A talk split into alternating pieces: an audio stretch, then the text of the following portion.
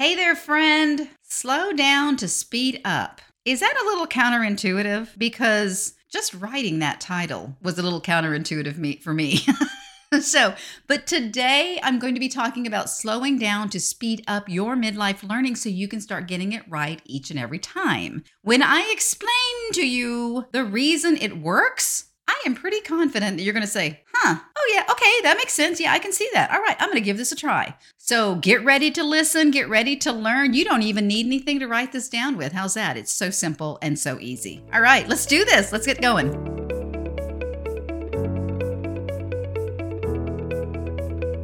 Hey there, welcome to the Easy Aging Show. My name is Michelle Zavala, and I'm your easy aging expert.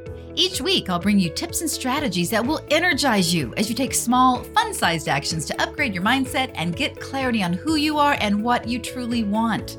With this, you'll have the freedom to go after your dreams and start reveling in the juicy moments of midlife that make your heart sing.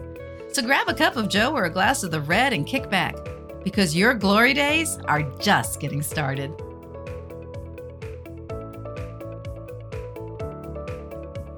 Hey there, Easy Ager. If you are not already on the Easy Aging Insiders list, go to theeasyagingshow.com right after this episode and sign up today.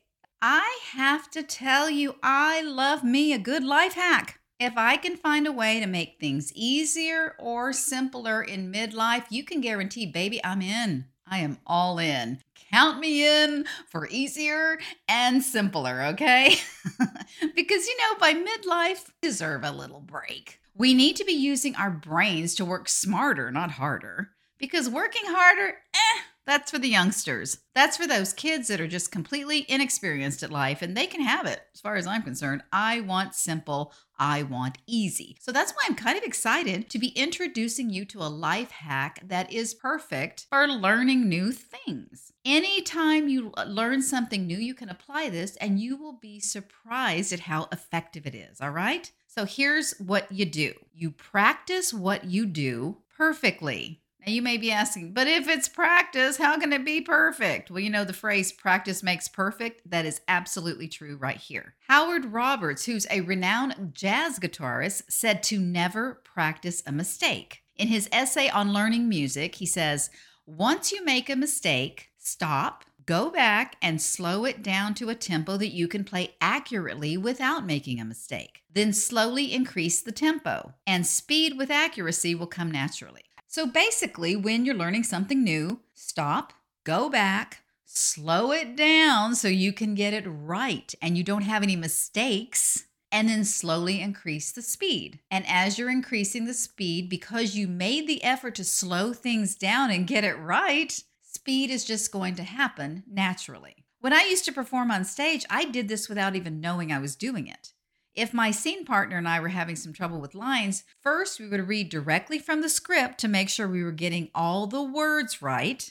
Then we would put down the script and run the lines with each other slowly. Then we'd kind of speed it up a little bit more until we were finally at normal time. And if we really wanted to secure these things in our brains, we would do it at a crazy fast pace.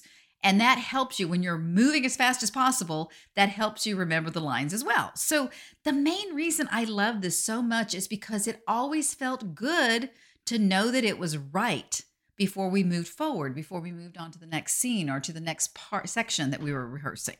You know, and if we didn't do that, something always felt a little off. And when things feel off on some level, I think it erodes your confidence a little bit too. You're not going to be as, as when you're not confident, you're going to be a little more timid. You're going to be probably be pulling back. You're going to have a lower energy. And that's the last thing you want to do on stage, right?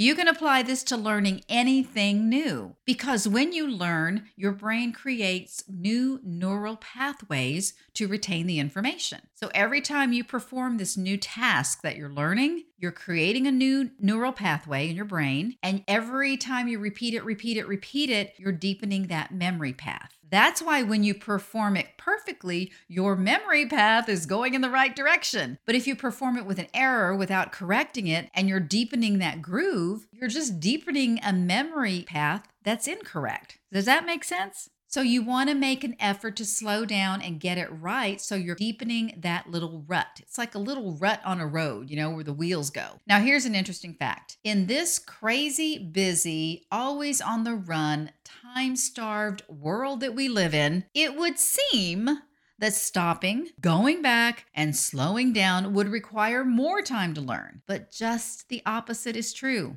If you do it right each and every time, you are creating only one memory path, and that is the correct one. And it's that correct path that moves you forward faster in the long run. You know, recently I found my old harmonica and instruction book. I took a class, oh, I don't know, a million years ago, maybe two billion. I can't remember. Anyway. And I thought, you know what? I'm going to give this theory a try. Little fun sized actions. I'm only going to practice for a couple of minutes a day and focus on perfecting each note. Now, when I took the class, I was kind of in a hurry, you know, because I like seeing results really, really fast. And I said, oh my goodness, how fast can I learn Happy Birthday or The Eyes of Texas or whatever I'm th- trying to do? I just want to learn a song really, really fast. So slowing down, I thought would really be tedious for me, but it wasn't. And I've kind of surprised myself because I'm a person who likes to take action, who likes to see fast results. The slowing down has been surprisingly fun for me. Now, it's only been a week, but I am delighted and I take great joy in hearing the notes come out singularly and beautifully and not that mess of back and forth and back and forth that I was doing, just kind of a bunch of messy notes, just kind of blended together with kind of a little bit of a tune in there. I'm really enjoying the slowing down part of it. And I figure if I stay focused on creating one correct memory path for all of this, I will be much further ahead at the end of the 30 days, don't you think? No matter what you're learning, give it a try, whether you're learning to draw or sing or play an instrument, or maybe you just want to improve your form in a sport or you're learning a new language. Give this a try and let me know what you think, all right? Because I'm thinking it's going to end up being much faster to retain this information and to move forward than I had originally anticipated. Even though I thought it was going to be kind of tedious, it's actually kind of fun. So, just saying. All right, that is it for today. Once again, if you are not already an Easy Aging Insider, go to theeasyagingshow.com, sign up right now. I will see you in the next episode. And until then, peace, love, and blessings to you and yours. Take care. Bye bye. Thanks so much for listening today. If this show has helped or encouraged you, the number one way you can thank me is to leave a five star rating and review on Apple Podcasts. You'll find directions on how to do this at theeasyagingshow.com. And to connect with other Easy Agers, come on over to my free Facebook group, Easy Aging for the Baby Boomer and Gen X years. See you there.